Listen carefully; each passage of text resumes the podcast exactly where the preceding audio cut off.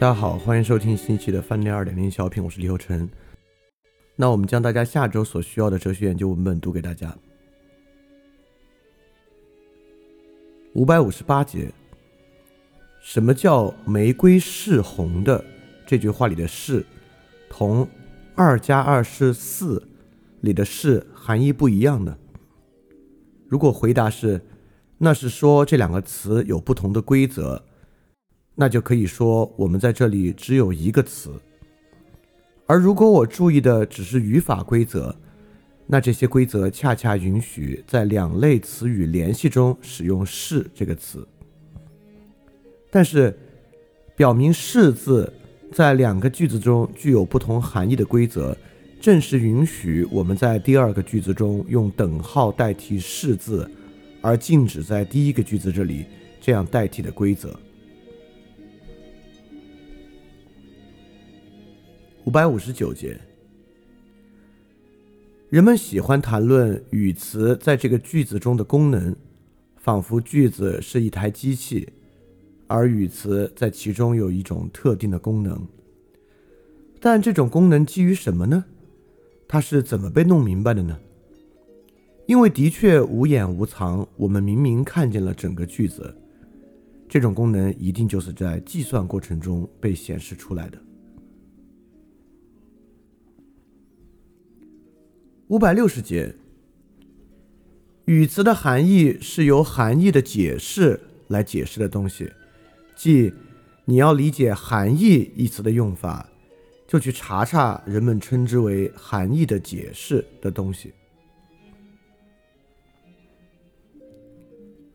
五百六十一节，我说人们在两种不同的含义上使用“是”这个词。却不愿说它的含义就是它的用法，即用作系词和用作等号，这不是很奇怪吗？人们反而愿意说，这两种用法不给出单一的含义，用同一个词来联合两者是非本质的偶然之事。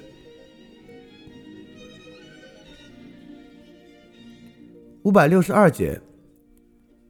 但我怎么能够决定什么是记号的本质特点，什么是其非本质偶然的特点呢？在记号背后可有某种实在，而记号的语法就是依据这个东西建立的吗？我们来想一想游戏中一个类似的例子，在王后跳棋里，把两个棋子摞在一起来标志王后，要不要说对于这种游戏来说？王后是由两个棋子组成，而是非本质的呢？五百六十三节，让我们说棋子的含义是它在游戏中起的作用。好，那在开始下棋之前，通过抽签来决定谁执白棋先行。为此，一方两只手里各握一个王。另一方碰运气，选择他一只手里所握的棋子。那要不要把用王来抽签算作他在象棋里所起的一种作用呢？五百六十四节。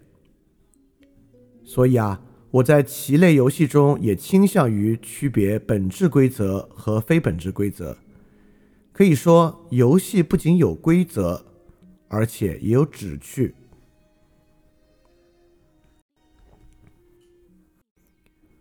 五百六十五节，为什么要用同一个词呢？我们在做计算的时候就根本不这样使用同一个呀。为什么同一个棋子可以用于两种目的呢？但这里什么叫做使用同一个呢？如果我们恰恰使用着同一个词，那这不就是一个用法吗？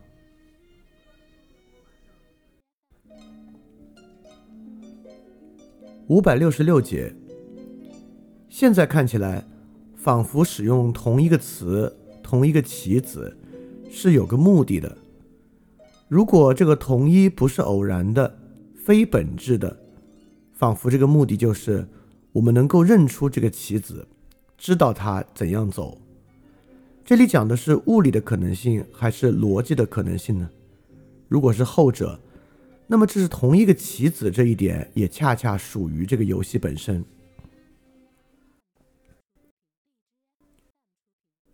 五百六十七节，可游戏是由规则来规定的呀，因此，如果游戏的一条规则规定走棋之前用王来抽签，那这就是游戏的一部分，一个本质的部分。对此能提得出什么意义呢？我们看不出这条规则有什么道理，有点像如果规定在每走一步棋之前要把棋子转三圈，我们也会看不出这条规定有什么道理。看到某种棋有这样的规定，我们会很惊奇的，会琢磨这条规则到底目的何在呢？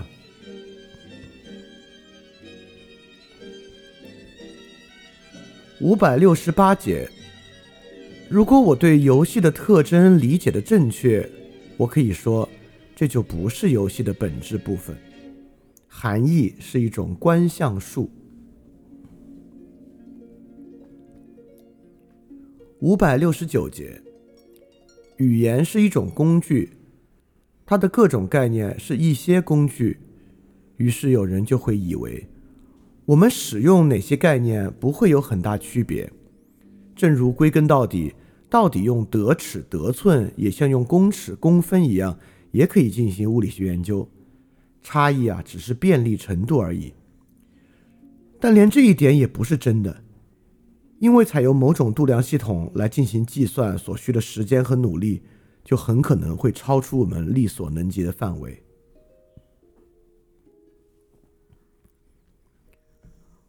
五百七十节。概念引导我们进行探索，概念表达我们的兴趣，指导我们的兴趣。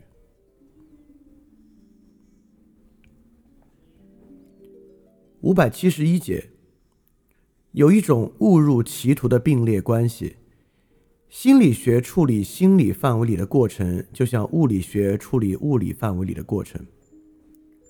物体的运动、电的现象等等，是物理学的研究对象。而看、听、想、感、愿，却非在同样的意义上是心理学的研究对象。这一点你可以这样看出来：物理学家看、听、思考这些现象，告诉我们这些现象；而心理学家却观察主体的外在表现和行为。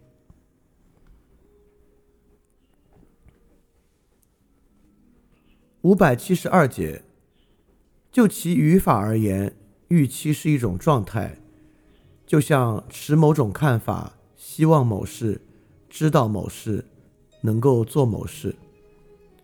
但要理解这些状态的语法，就必须来问了：什么可以当做某人处于这一状态的标准呢？五百七十三节。持某种观点是一种状态，是什么东西的状态呢？灵魂的吗？心灵的吗？好，关于什么我们会说他持某种观点呢？例如，我们说恩恩先生持某种观点，而这本身就是正确的回答。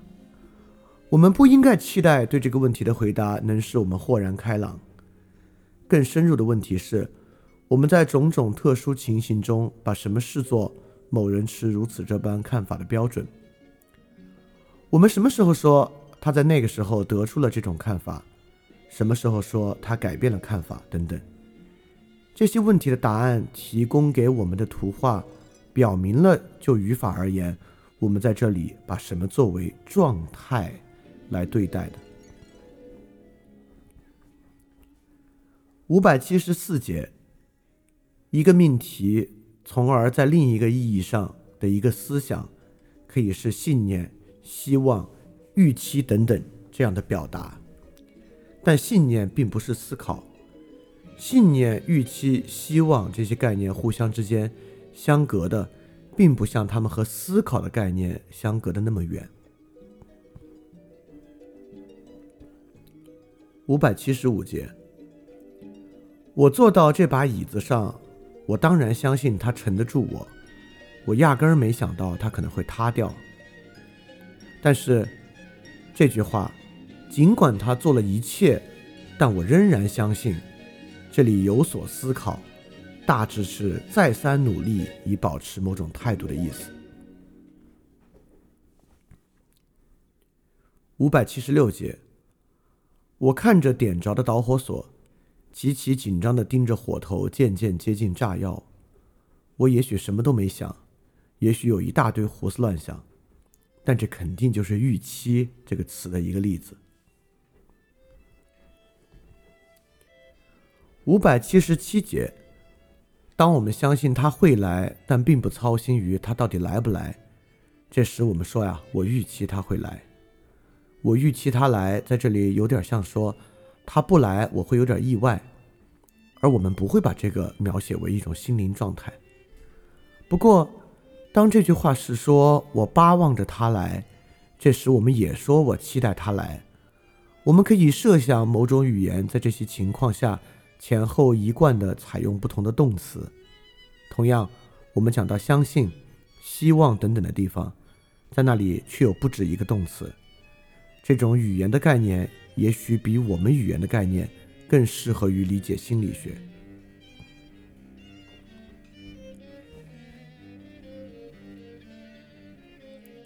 五百七十八节，问问你自己，什么叫做相信哥德巴赫定理？这一个相信里边是些什么呢？是我们说到、听到、思考这个定理时的一种肯定无疑的感觉吗？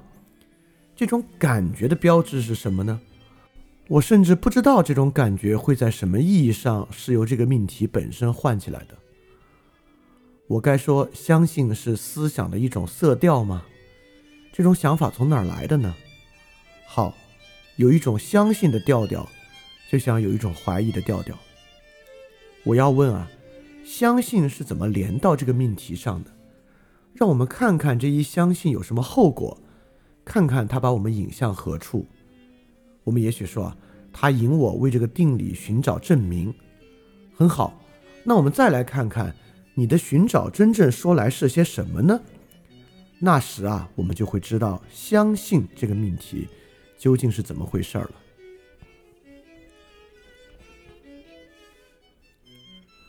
五百七十九节，有把握的感觉。它会怎么外现在行为之中呢？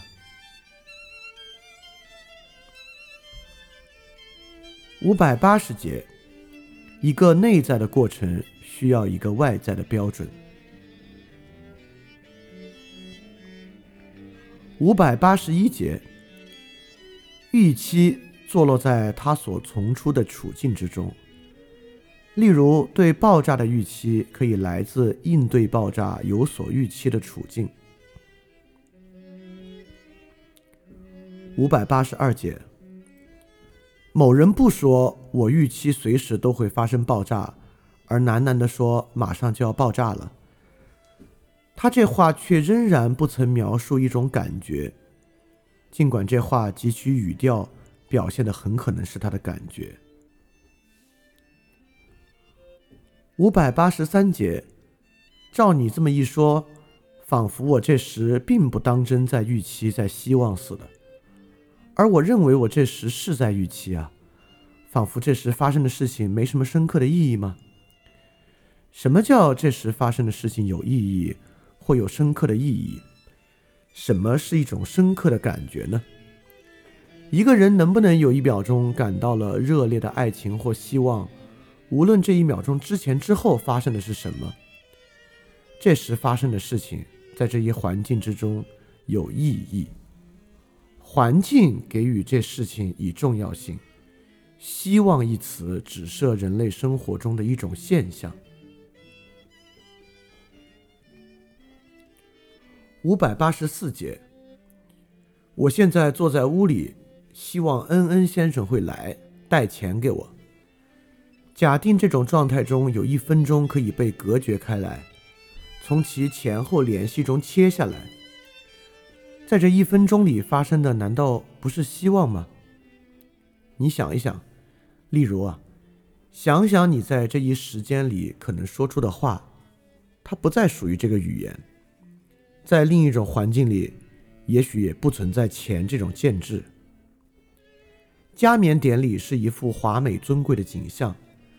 试想把这一过程的某一分钟从他的环境里切下来，皇冠戴到身穿加冕礼服的国王头上，但在另一个环境里，金子是最低贱的金属，金光闪闪，被认为粗俗。礼服的衣料在那个地方造价非常低廉，皇冠是堂皇冠冕的拙劣纺织品，等等等等。五百八十五节，一个人说：“我希望他来。”这是在报道他的心灵状态，还是在表达他的希望？例如，我可以对自己这样说，而我不向自己做什么报道。他可以是一声叹息，但又并不必然是。如果我对某人说：“我今天无法专心工作，我一直想着他要来。”我们将把这个称为描述我的心灵状态。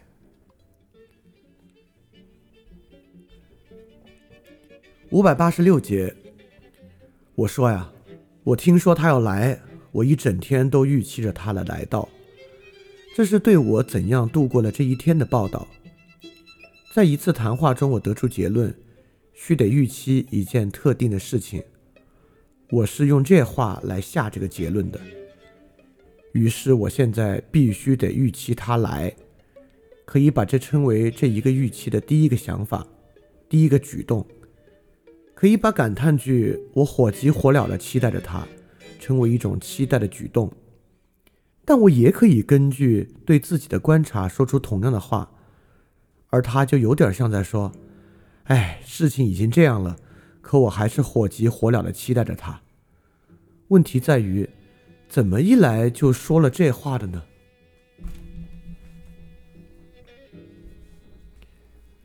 五百八十七节，你从哪儿知道你相信这个呢？这样的问题有意义吗？回答会是通过我通过内省认识到的吗？有些情况下可能像这样说。大多数情况都不可能。我真的爱他吗？我不是只在装的像爱他吗？这样问是有意义的，而内省的过程是唤醒回忆，唤醒种种可能促进的意象，唤醒事情如果是那样，将会有什么感情的意象？五百八十八节，我在对明天离开这一决定做考虑呢。或者说，你的理由没有说服我，我的意图不变，还是明天离开。在这里，我们会颇动心的把这意图称为一种感觉，这感觉是某种固执的感觉，一种不可更改决心的感觉。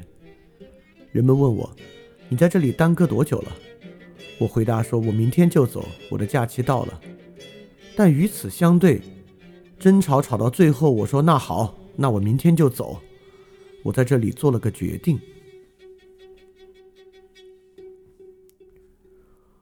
五百八十九节，这事儿我心里已经下决定了。人说这话时，时常还用手指指着自己的胸口。从心理学上讲啊，这种说话方式是应该认真对待的。对待这种说法，为什么不该像对待信仰是一种心灵状态那样的命题一样去认真呢？五百九十节，某人有可能通过以手指心学会了理解认真意味他说的这一表达式的含义。现在我们得问问了，怎么表明他学会了呢？五百九十一节，我该不该说，谁有一种意图，谁就体验到了某种倾向？有没有特定倾向的体验呢？回想一下这种情形，有人在讨论中迫切的想做评论、提反驳，那人往往会张开嘴吸口气，然后屏住呼吸。后来他决定不提这个反驳了，气息就松开了。体验这个过程，显然就是体验到了要说点什么的倾向。观察我的人都会知道，我本想说点什么，后来又改主意了，即。在我处在这种情况下观察我的时候，无论我的举止在目前这种情况下多么典型的标志着要讲话的意图，在另一种情况下，他却不会这样解释我的举止。有任何理由假设同样的体验不会出现在一种完全不同的境况之中吗？而在那里，它和具有某种倾向性毫不相干。